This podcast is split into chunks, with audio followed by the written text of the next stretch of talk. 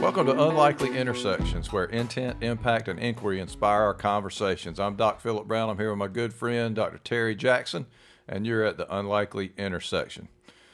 The interesting thing about intersections is that we all face many intersections daily. How we navigate these controls the trajectory of our days and our lives. Welcome to the show. Fascinating topic today, uh, Terry. One near and dear to your heart. Yes, it is. Uncertainty. It's amazing. Um, how I think about it and what I think about it. Um, you know, prior to the pandemic, never gave it a whole lot of thought. You know, you hear people talk about uncertainty and ambiguity, but man, the pandemic brought this thing to a visceral level. It sure did. It was up, a little up too close for me a lot of times in terms of navigating the COVID pandemic, especially in the early days when we didn't know Uh, what was what at all. And mm-hmm. We're still learning things about the pandemic, which I think underscores the point, right? Is that it'll be years before we know all that we need to know about about the pandemic. But, and it knocked us for a loop, but there were a lot of good lessons. It did. And, you know, a good friend of, of ours, uh, Doctor Price Pritchett, he did a piece on hacking uncertainty, right? And so, as you know, I, I think it's appropriate. Uh, there was a piece out of his book. It says, uh, sometimes you see it coming. Other times you get a feeling inside, the vague sense that something big, something different is coming. But now and then it takes you by total surprise, regardless of how it approaches. Through change usually comes a traveling companion, and that traveling companion with change is uncertainty. And I thought that was so appropriate for what we're going to discuss this morning. Absolutely. And it's got another buddy, too, yes. Which is my favorite buddy, opportunity. Yes, absolutely. Absolutely. Well, it's fascinating because as we navigated that change, we actually saw a lot of other positive changes, some of which we're working through now. For us in, in medicine, one of the things was telemedicine became very commonplace, yes. Easy to do. It was done in a way that really met the patient's needs very well. Uh, and it was quite efficient. Uh, it was maybe possible all along. You know, those changes obviously that made it possible were in place, but we weren't ready. Now we are. And, you know, what was interesting is what I experienced during uh, the pandemic as it relates to the uncertainty and ambiguity was leadership reaching out from all different industries wondering, what do we do? How do we handle this, right? It, there appeared to be in most industries outside, I'm going to say outside of healthcare, leaders didn't anticipate. They weren't anticipating anything such as the pandemic. And so when they asked the question, what do we do? It's like, the questions are great for leaders. However, there was no direction, no strategy as it relates to, uh, I'm going to say, taking an offensive against what was happening in the marketplace, in the environment. Yeah, all defense, basically. That's how do we how do we survive rather than how do we thrive? Saw it everywhere. That was the world we were living in, mm-hmm. uh, and not just for us, but how do how do we make it so everyone can survive? There, especially in the early days of the pandemic, and through the two major waves, it really was a matter of, of life and death, and it, it was true survival uh, for us and for our workforce. And that's when you get to the point where, you know, a certain amount of change is novelty and we all enjoy it and we give lip service to the fact that, oh, I'm, I'm really good at change, you know, which is maybe an exaggeration. Uh, but change and novelty rapidly can become overwhelmed. That's and right. That happens. We know there's a lot of bad side effects to overwhelm. And not only from organizational perspective, but individuals begin to take a look at their lives a little bit differently, right? Around all of this uncertainty and ambiguity that was happening in the marketplace. Um, some, you know, were able to maintain employment. Others didn't. There, there was the government that was kicking in for some people who couldn't couldn't work. We saw all of our supplies at grocery stores and different. I just all of a sudden the, the our supply chains went down and. Nobody considered any of that type of uncertain, uncertainty uh, prior to uh, the pandemic. It was it was an amazing. It was amazing to be a student, an academic, and just to observe people's and organizations' behavior during this time? One of the fascinating things to me is simply that when you look around and, and, and it seemed like the coast was clearing a little bit and maybe things would get back to uh, some semblance of what we were used to in the past. I won't call it normal because we've we've covered that before. There's really right. no normal, no normal. right? It's That's just right. a reality. That's right. And and we found out that, you know, some people have adjusted their lives and made this work in a way that means a lot of the jobs that we're used to having filled so that the usual things can happen mm-hmm. are going empty. Mm-hmm. People don't need them anymore necessarily, right? And you know, at first it was the it was the old thing always. Well, there's too much aid, and people are getting paid to sit around, mm-hmm. and that was mm-hmm. probably never it. Mm-hmm. Because if that were it, then you know we'd be back somewhere. And now we still find ourselves in that situation where the workforce has profoundly changed, and a lot of that was based on their selections, their personal decisions, and what people are willing to continue to do and how they're willing to do it. It's interesting because I think what I'm hearing you say is people's values changed. A lot of values change. Some people downsize and say, hey, let me become a minimalist. I really don't need all that I thought that I needed in order to survive. And so as a result, let me get the bare necessities. Uh, I'm not willing to work as hard as and often. My family became more important to me than, than before. Uh, just understanding and being engaged with humanity became more uh, more valuable to people because initially, it was everything was shutting down. People were staying at home. You couldn't go out to the malls. You couldn't, you know, you go to the stores, but it was minimal. And so I think a lot of values changed for a lot of people, what became more important to them versus what was important prior to that. Right. At least the priority of which was more important, right? Yes. Maybe absolutely. They have similar values, but they just said, well, hey, family's more important. Time's more important. It's interesting because we've seen a significant change in the pattern of patients coming for medical care. Mm. A lot of our acute care things were, you know, in the hospital type setting, those volumes are down. People are not coming for that care like they had been, not mm-hmm. at the same pace. And it's interesting, you know, has that need gone away? Perhaps. Mm-hmm. Have those lifestyle changes made a positive difference? Mm-hmm. Maybe. We don't, I mean, from a business side of healthcare, we don't like to contemplate that, mm-hmm. but that could be the case, right? Because mm-hmm. so much of the, so much of the machinery of how our health works is related to lifestyle. So mm-hmm. we have to always contemplate that some of the changes may have may have actually been positive for health. Yep. You know, um, one of the defining features of uncertainty is unmanageability. That's an interesting phrase, unmanageability. You know, we always like to talk about controlling the controllables, right? But this is saying that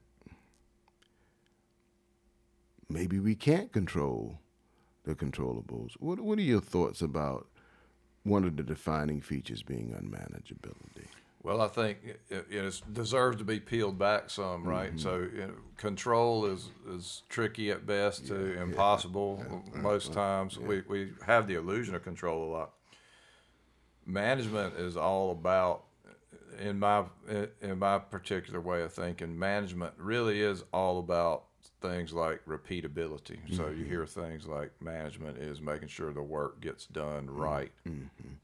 And so from an uncontrollability standpoint, when the when what work needs to be done is unclear, management becomes impossible.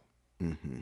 And so how how someone can manage into a totally novel situation really fundamentally changes.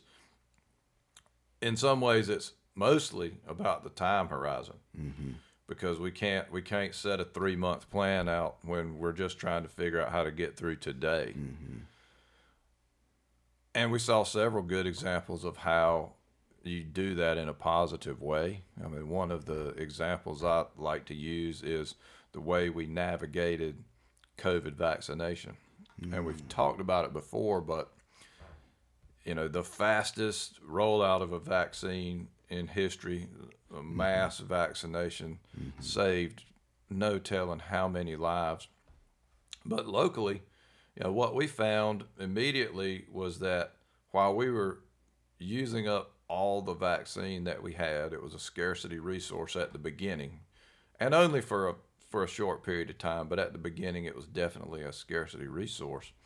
But we weren't vaccinating the people at highest risk, and we were leaving behind really communities of color, mm-hmm. uh, as mm-hmm. as well as in some cases uh, certain communities mm-hmm. that just had a more difficult pattern of accessing the health system. So we had to navigate to the next day, and our teams did a great job of figuring out how to do that, so that ultimately, after setting a goal of creating equitable vaccination, we were able to do it. But it took, you know, different different thinking, and it took different stakeholders, mm-hmm. engaging community people to really help us. Mm-hmm.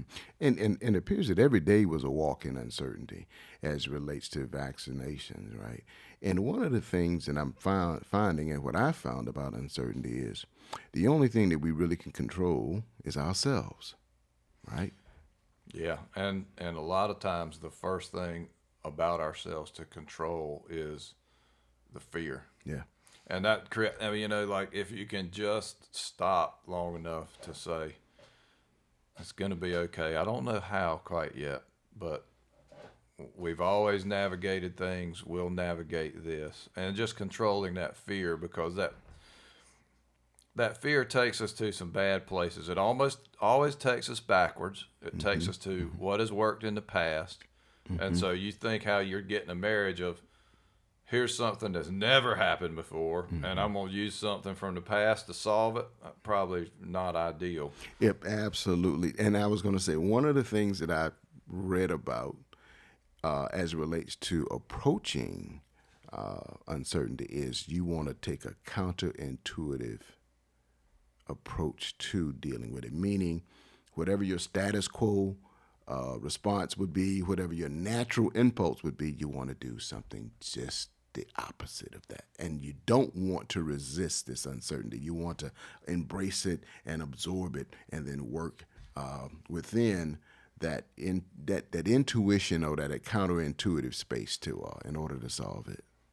Another great reason why you got to have different members of the team That's right. that think differently in order to to even understand, because we all get in our patterns, mm-hmm. right? There's that way we do things. We, you know, a lot of us drive to work the same way every day. Mm-hmm, mm-hmm. Uh, we get home the same way. Mm-hmm. Yeah, all these, all these patterns that we have.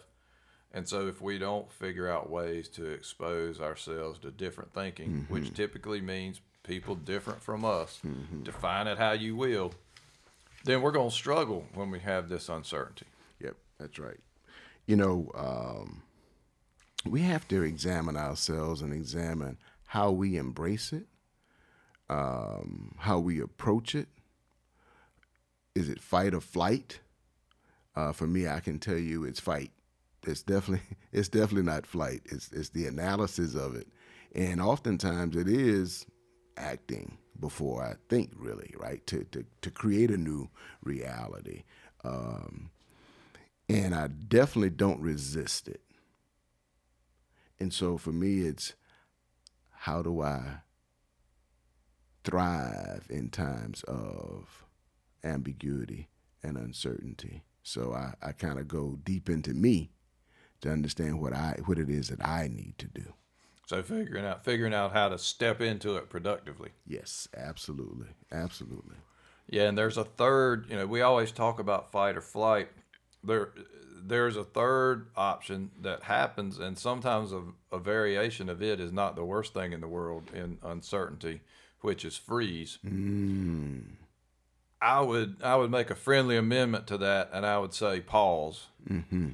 And during that pause is when you get your different stakeholder input to better understand, right? Sometimes it's just let me create enough space and time to think, to figure out not the whole map. I just need to know where the next viable step is. That's right. That's right. That's right. That's right. You know, there, one of our friends, he uh, kind of de- developed a formula, and we're going to kind of touch on this formula around what it means to be able to hack uncertainty. And, and I kind of mentioned one, uh, and that is beware of your natural instincts. You know, you don't want to do or go into survival mode, because survival mode is more of what you're accustomed to doing in the past, as you talked about the models, right? You want to observe and you want to figure out, what can I do that's different? What can I do that's new? Um, and what we also have to understand is not everything that comes about in this ambiguity and uncertainty is bad. You talked about opportunities. If we think about the pandemic, we could think about people who caught COVID, but we could also think about all of the new products that we saw come to the marketplace because somebody saw opportunity. Yeah, total pivot of industry in a lot of ways, um, you know, that we'll never see go back. And we could make a long, long list of those. But I want to talk a little bit about, you know, you, you, you're talking about how uh, this natural instinct, you know, can work against you. And we talked about how controlling fear is, is part of that. And we talked about values. Mm-hmm. And I think those things actually go together in my mind, because one of the things that, that we see is this regrouping around prioritization of values, because mm-hmm. at the end of the day, the values actually still have to guide That's right. the actions. That's right. And so making sure, you know, that brief pause to clarify the values, to stratify mm-hmm. the values, mm-hmm.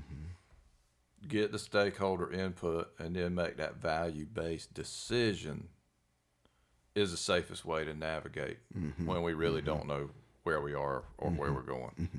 I would agree. I would agree. The prioritization, as you said, of the values, right? Family over occupation, right? Health uh, coming into play, given, you know, a lot of people had a lot of pre-existing conditions that, that were uh, exposed to uh, COVID or who caught COVID. And so now, how do I become healthier? How do I change my dietary regimen, my, my exercise regimen? Um, how do I not get into some of those bad habits uh, of, of a bad lifestyle? Uh, and so we saw a lot of value play uh, in in the middle of it. Whether or not it would be sustained is something totally different, but we saw a lot of that reprioritization. Yeah, and you know, one of the things I would say, and you know, both of us are, are fortunate to to live in circles where we get coaching, we give coaching, mm-hmm, and mm-hmm. you know, and, and ultimately that's all about self-development to mm-hmm. a certain extent, and understanding what happens to me in uncertainty or any kind of stress is one of the most important things there is. In fact, it's the most important thing for me. And, you know, as a result of a lot of the, a lot of that work, you know, I know that my survival mode looks like a hard discipline drive. People might perceive me as overbearing. Well, some people might say that anyway, but you know, yeah, th- yeah. as I'm stressed, I'm going to really uh, drive down into discipline. I'm going to get too outcome focused. Right. And and so just knowing that enables me to to take that pause, to take a different track, to beware mm-hmm. of those tendencies. And the better I am at at feeling when that when that stress or that anxiety or that survival mentality is welling up, the the sooner I can recognize that, the better I'll be able to navigate it. Yeah, I would agree with you. I I go directly to alignment and focus. That's what happens, you know. I need, okay, let me understand what's going on. Let's get everything and everyone aligned, and then let's focus on the task at hand. And, and again, um, become I, I, become a driver, right? It's about this, this, this is going to happen. Here's how it's going to happen. And uh, the personality changes. yeah. yeah. So, so it's not the laughing and the joking; it's the seriousness of what has to happen and what's what's at stake. Uh, and, and and and ensuring that the stakeholders, uh, you know, have input and make a contribution uh, uh, as well, but definitely become a driver. And that's fascinating, because we're sitting up here talking about this, uh, you know, in an expert manner, and we both say, well, you know, our natural tendencies is to really screw this up. Right? yeah, yeah, right? yeah, yeah, yeah, you know, because yeah, we're yeah, we're yeah, both, yeah. you know, we're saying on the one hand, what we got to do, we got to pause, we got to listen to people who have a different perspective, and by by by its very nature, that's a sloppy, sloppy process. Mm-hmm. We both know it. We live in that world all the time, but we're saying that, you know, left to our own devices, if we don't recognize it, we're going to do the opposite of that. Exactly. You know, and so I think it's really, it, it's a spot where grace is needed too, and the better your groups are, you know, folks can recognize that, and you can sort of reality test your own behavior with a trusted individual, either, you know, your personal board of directors or somebody you work with, mm-hmm. uh, to say, you know, they may pull you aside and say, you know, Terry, that's, uh, you know, you might yeah. be coming a little too hard at it right exactly. now. That's, yeah. Yeah. Yeah. Exactly. Exactly. You know, but in all of this uncertainty and ambiguity, one of the things we have to continue to do, uh, and I know that both of us do, and I'm sure many others do, is invest in ourselves, right? Uh, the reading for different perspectives. So it'll give us different perspectives as we address whatever the challenges may be and the uncertainty that we're experiencing. Uh, listening to different people, uh, and, you know, whether it's our coaches, whether it's friends, any and everyone who can give us a different perspective. So at the end of the day, we can analyze all that's put before us and make some decisions, or at least ask questions to get decisions by stakeholders that would be out of the norm given what the ambiguity and the uncertainty is in the environment. That concept of the paper mentor, mm-hmm. you know, we've I think we've talked about in the past that personal board of directors, but there's also that that list of paper mentors that you have where maybe you really like the way they put things in, mm-hmm. in book form or article form or mm-hmm. blog or whatever. Um, that's really been very important to me. And a lot of times I think as I, as I dig into that, I'm a natural student. I love to read. I love to study things, but in times of uncertainty, doing that deeper dive does one thing above all else to me. I think it usually helps me understand just how complex mm-hmm. the situation is. Mm-hmm. And that's, that's a very powerful thing, because it, it enables me to understand intuitively that, you know, that discipline drive, that hurry up and get to an action is not always right. That's right. And that, you know, it helps me gather information better from different people. Mm-hmm. And, you know, what we, what we don't often talk about is how the information gathering process at a personal level is is really, it's more than just gathering information. It's gathering buy-in. Mm-hmm. You know, people just being part of the solution creates a different alignment, right? Even if it doesn't go that way, at least having heard lots mm-hmm. of different things, folks can get okay with that. Yep, I agree with you uh, one hundred percent. You know, one of the things I was thinking about, uh, and one of the questions I always ask myself when things are kind of foggy is, what does nature teach me about this? So let me let me look out and and, and to nature and, and the trees and the different animals and all that's going on, and what can I learn? Because nature is the greatest teacher, and it's a system. And so as all the upheaval, as we would call it, is happening in nature, I ask myself, what does it teach me about this? That that enables me to kind of exhale. It enables me to have a whole, totally different perspective away from, I'm going to say, quote unquote, a, a human perspective, but but take a look at all the things that may have happened and then relate it to that this particular uncertain or ambiguous environment, and kind of construct somewhat of a solution. That's, it gives you the pause, right? Mm-hmm. You know, it, it takes away the self-importance to a certain extent, it sounds like, and where we kind of begin to realize how small we are in the grand scheme mm-hmm. of things, and mm-hmm. that grand scheme rolls on. Yes, it does. I mean, yes, it you know, does. Every time. You're just a cog in the wheel. Yeah. And to me, that's I, I have a similar uh, similar predisposition. It it has a relaxing effect, right? Mm-hmm. It's a it's a decompression. Just a, it gives you that this is going to be okay. I just I just got to figure out how to go with the flow a little bit, or at least for a time. Same thing I used to teach my kids about currents in the ocean, right? Mm-hmm. Like if you get trapped out, you know, even though both of them really good swimmers, I taught them from an early age, mm-hmm. don't fight the current, work mm-hmm. with it, right? Mm-hmm. Like, and I would mm-hmm. quiz them. I'd say, you know, Sally, if you fall in, you know, mm-hmm. where would you go? You know, what would you do?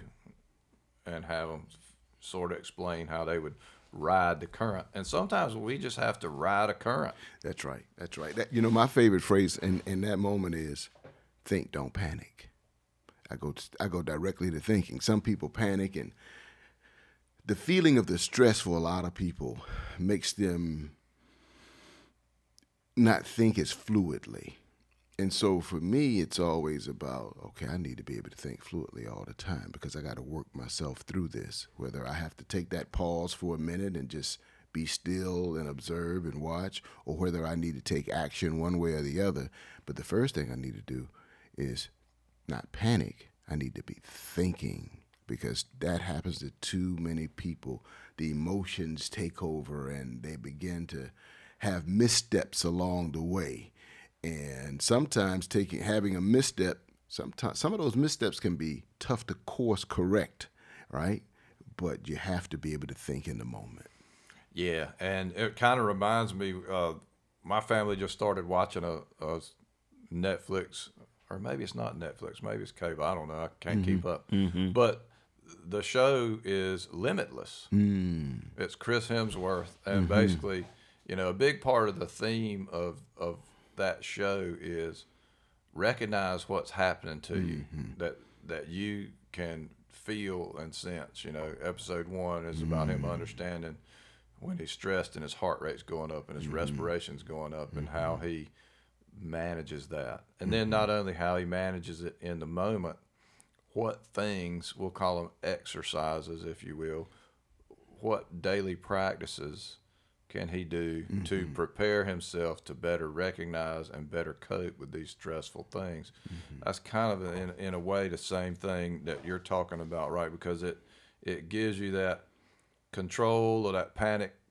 or that bad feeling that you get, that survivor thought process.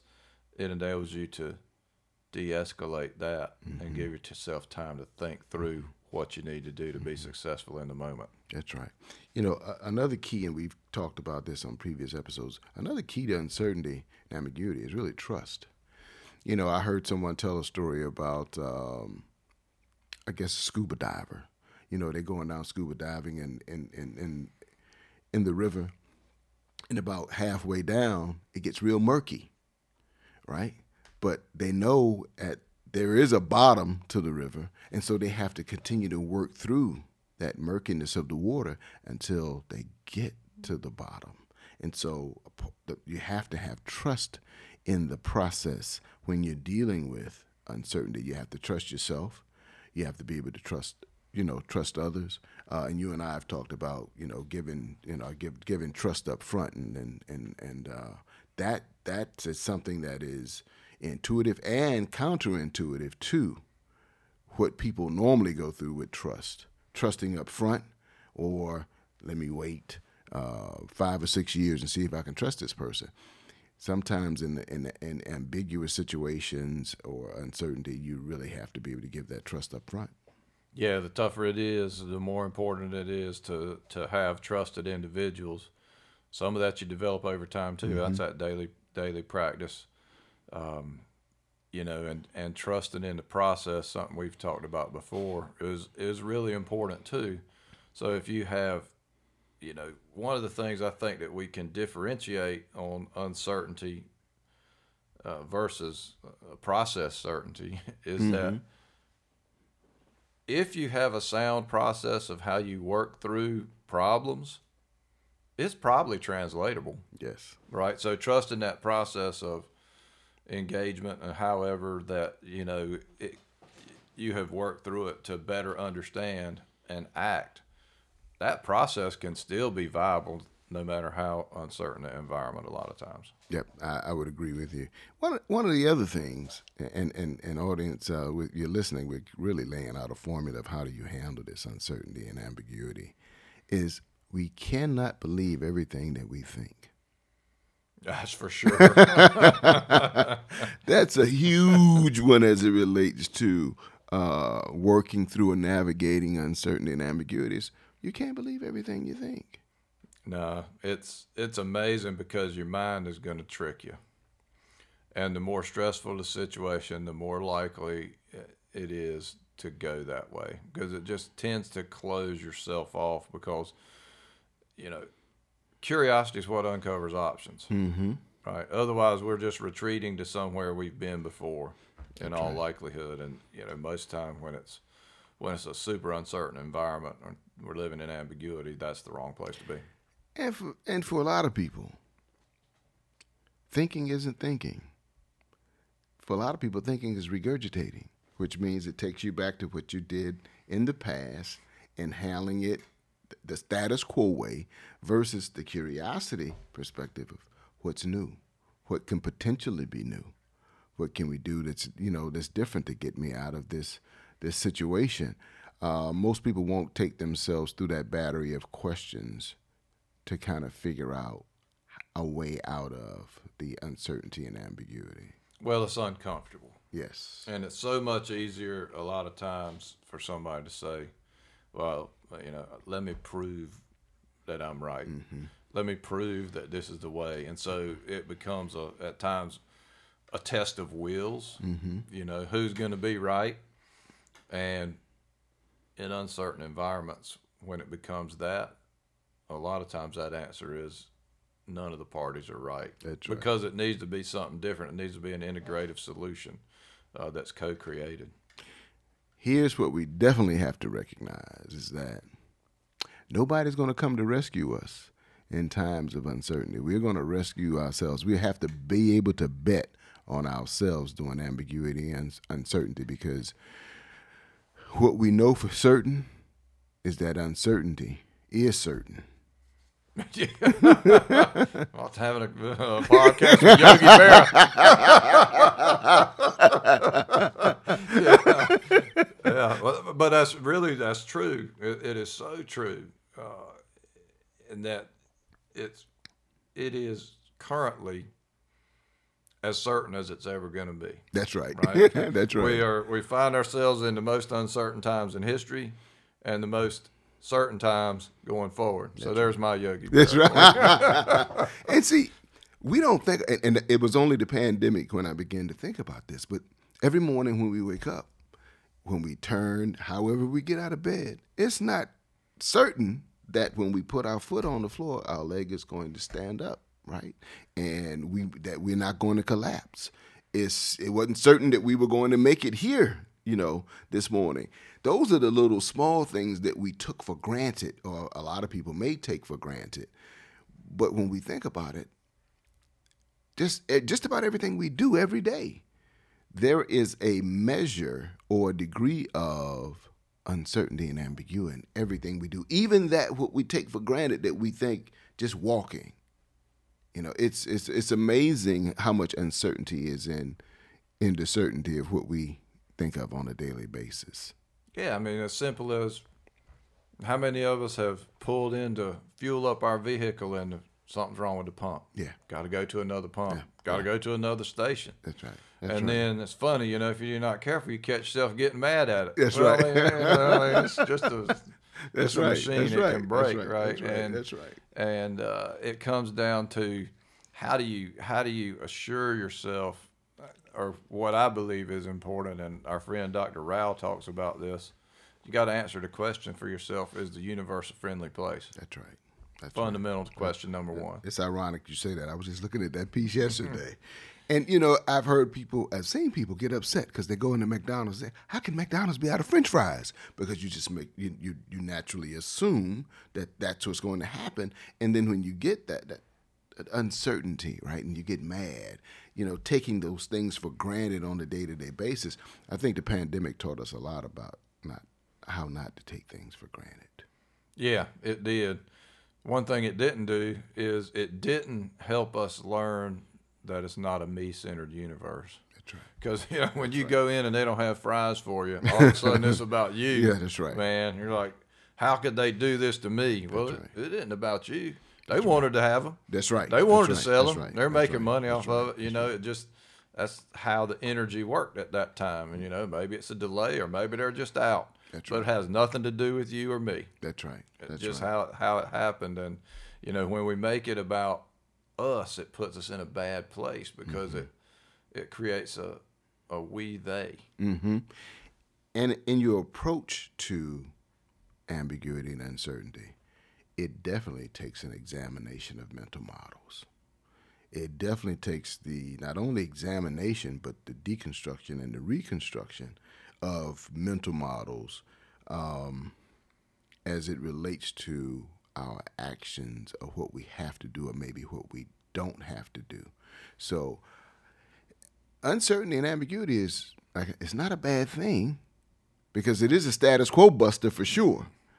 And it, it takes thought, and it takes action, it takes collaboration, it takes co-creation, um, it takes humanity in order to work through it. Well, that mental model piece, I think, is important. It connects to a lot of things we've been talking about because we all have mental models. We got, you know, little man on our shoulder, mm-hmm. a woman talking all the time, telling us what to do, telling us what to make out of things, mm-hmm. giving us interpretations and all mm-hmm. these kind of things. And we kind of run around, and there's nothing inherently wrong with having a mental model of, of how how life works for, for you. That's right. The trick is, it's invariably going to be challenged, and some of those challenges are going to be irrefutable evidence that that model doesn't apply. That's right. And so to successfully navigate, we got to be willing to change the model to meet the situation and understand it was always just a model, right? I made it up. That's right. I made That's up right. how this is supposed to work. The great system. I'm known for that, right? Like I, whether it was, you know, in my marathon right. running days or my coaching days or whatever, I always had a system. That's right. Right. That's right. Which That's was right. my model for X. That's and right. invariably something would happen, and I'd have to figure out how to redo that model because it just didn't apply anymore. That's right. That's right. You know, I saw something funny on social media the other day. You know, normally students take their laptops into the classroom at college and take notes, type their notes out as the professor is giving the lecture. Well, this particular professor didn't allow laptops in the classroom. So this one particular student became very uh, creative, and he broke out an old typewriter and was in the classroom. Click, click, click, exactly, exactly. So given the uncertainty of having a system for note-taking with a laptop, it became creative, innovative, and brought back the old typewriter to be able to address or solve his ambiguity and, and uncertainty within the classroom that day around note-taking. Quite, quite, quite, a, quite interesting. Quite yeah, interesting. Yeah, I imagine it aggravated a lot. I'm sure it did. I'm sure it did. You know, and that, that kind of uh, brings a principle that I go by into, into view a little bit, and I'm, I'm going to say, keep your eye on the mountaintop, mm-hmm. right? And it's not – that's – much different than focusing on the outcome necessarily, right? Mm-hmm. It's more, I, I, I would make the analogy more of a destination. Where are you ultimately trying to get? Mm-hmm. And understanding that there are going to be periods where you may have to go backwards a little bit. You may have to go up a steep hill. You may have mm-hmm. to go down. It won't be necessarily straight to the mountaintop. Mm-hmm, mm-hmm, uh, mm-hmm. And when you get to the mountaintop, you may find another peak on the other side that you couldn't see mm-hmm. from where you were. But keeping your eye on where you're ultimately trying to get, whether that's within an organization, what you're trying to accomplish, all these things, to me, is really important because it helps you helps you focus and it helps you uncover mm-hmm. answers that can become the next viable that's right. step. That's right. That's right. So you're looking for the patterns in the chaos so that you can find those answers to that next step, because chaos is a part of the, the part of the equation when you're talking about uncertainty and ambiguity, and being able to determine those patterns is a way that you can get there. And that's where, again, diverse opinions mm-hmm. and talents and skill sets are so important, right? So, like, one thing I know about myself is if I have a gift, one of my gifts really is I can see that something fits into the greater mm-hmm. scheme of things mm-hmm. really easily, mm-hmm. right?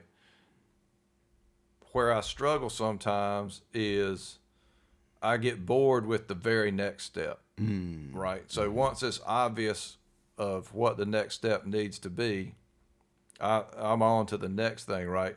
But I need to surround myself with people that make that next viable step that we've agreed to viable, mm-hmm. Mm-hmm. right? And so mm-hmm. that's where blending those skill sets is so important, right? Because otherwise, if it's always aspirational, mm-hmm. you may remain stuck. So it's important to put different skill sets together that enable you to take the next step and the next step and the next step. That's right.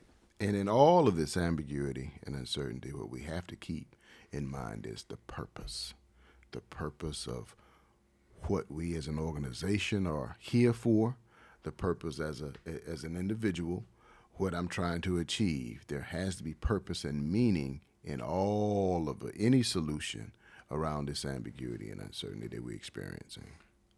If purpose isn't the foundation, people either don't care, give up, or wear out. Mm-hmm. And that's where we always get the, a lot of times people get it mixed up between purpose and passion, mm-hmm. right?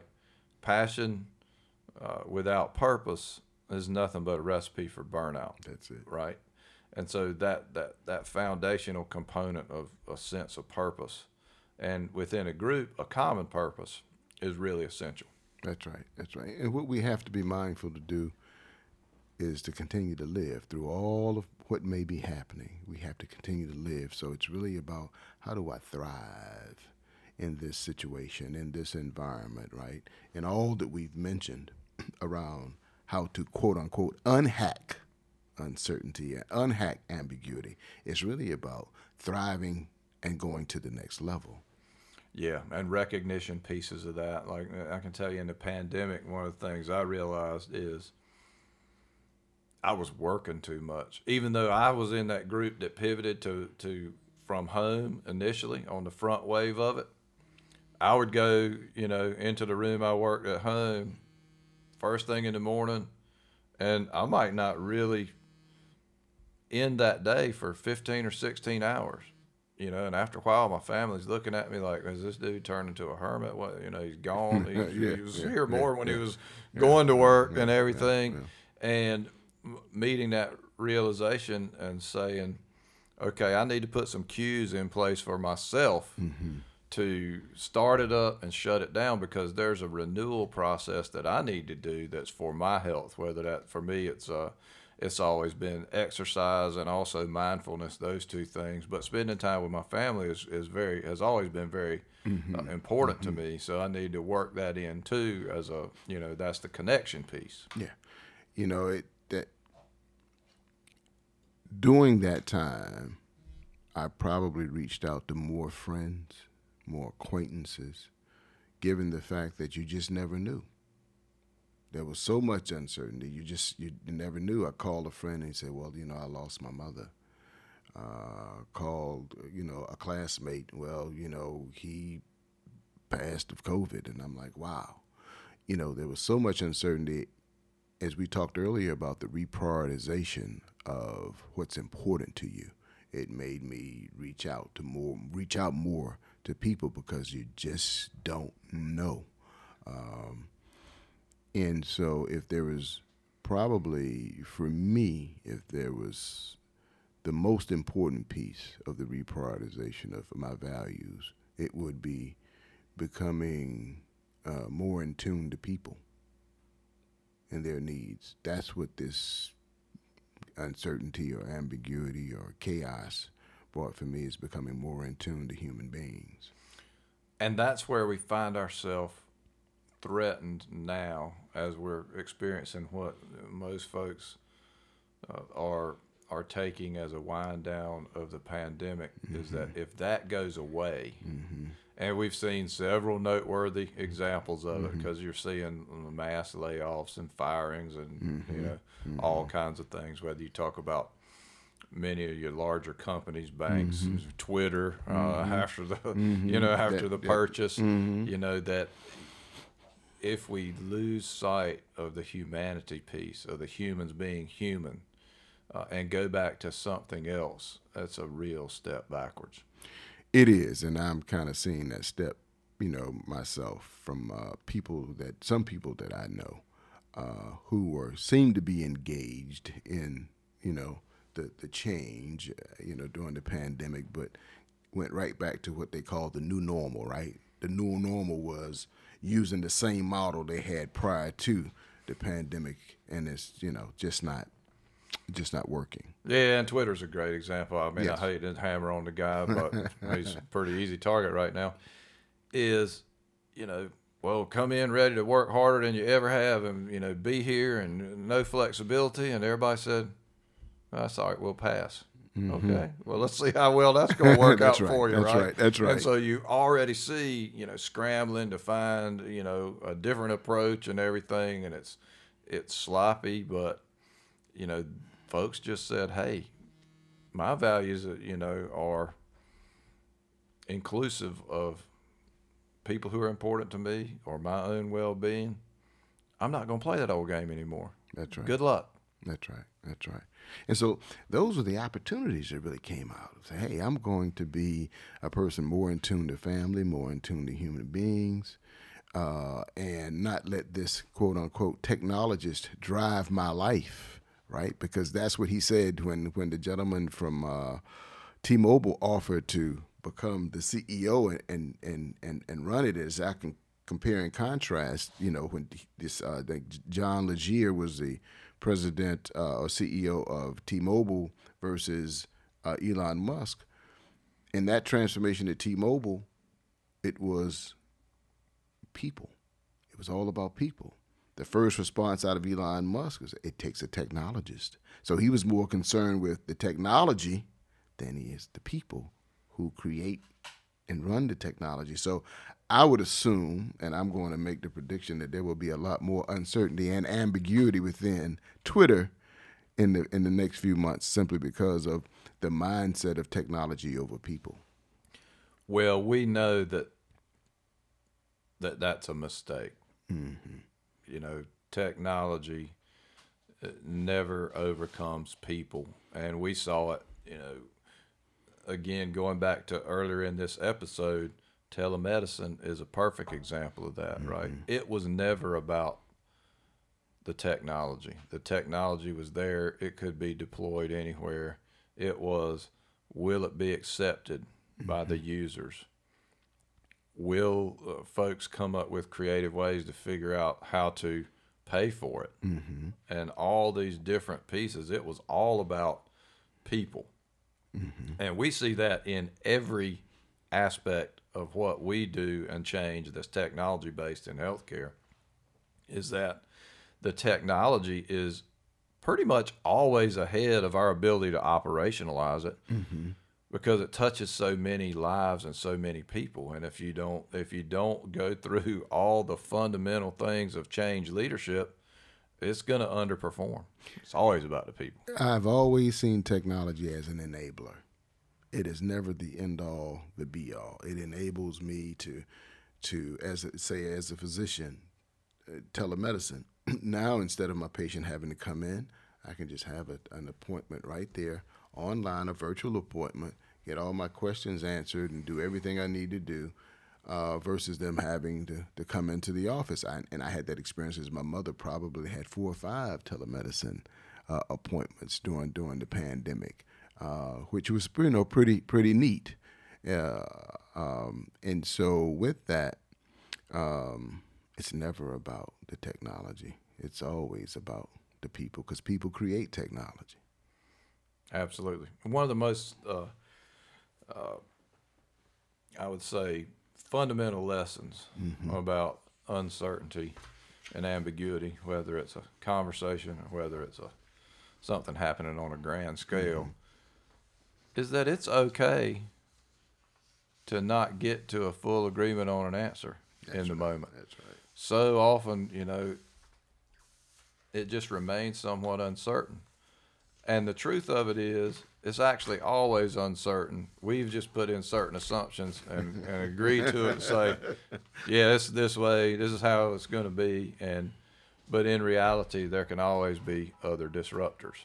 And it's probably a good time to certainly end this episode yes. by thanking our audience and saying, appreciate you coming to the intersection. Hope you'll check us out at unlikely intersection dot com or come to LinkedIn, uh, Doc Philip Brown, or you can find uh, Terry Jackson uh, at Terry Jackson P H D on LinkedIn. And please go to uh, Unlikely Intersections, our, our website, as well as our YouTube page. Like, comment, and also propose uh, different topics you like for us to discuss. Thanks for joining us at the intersection.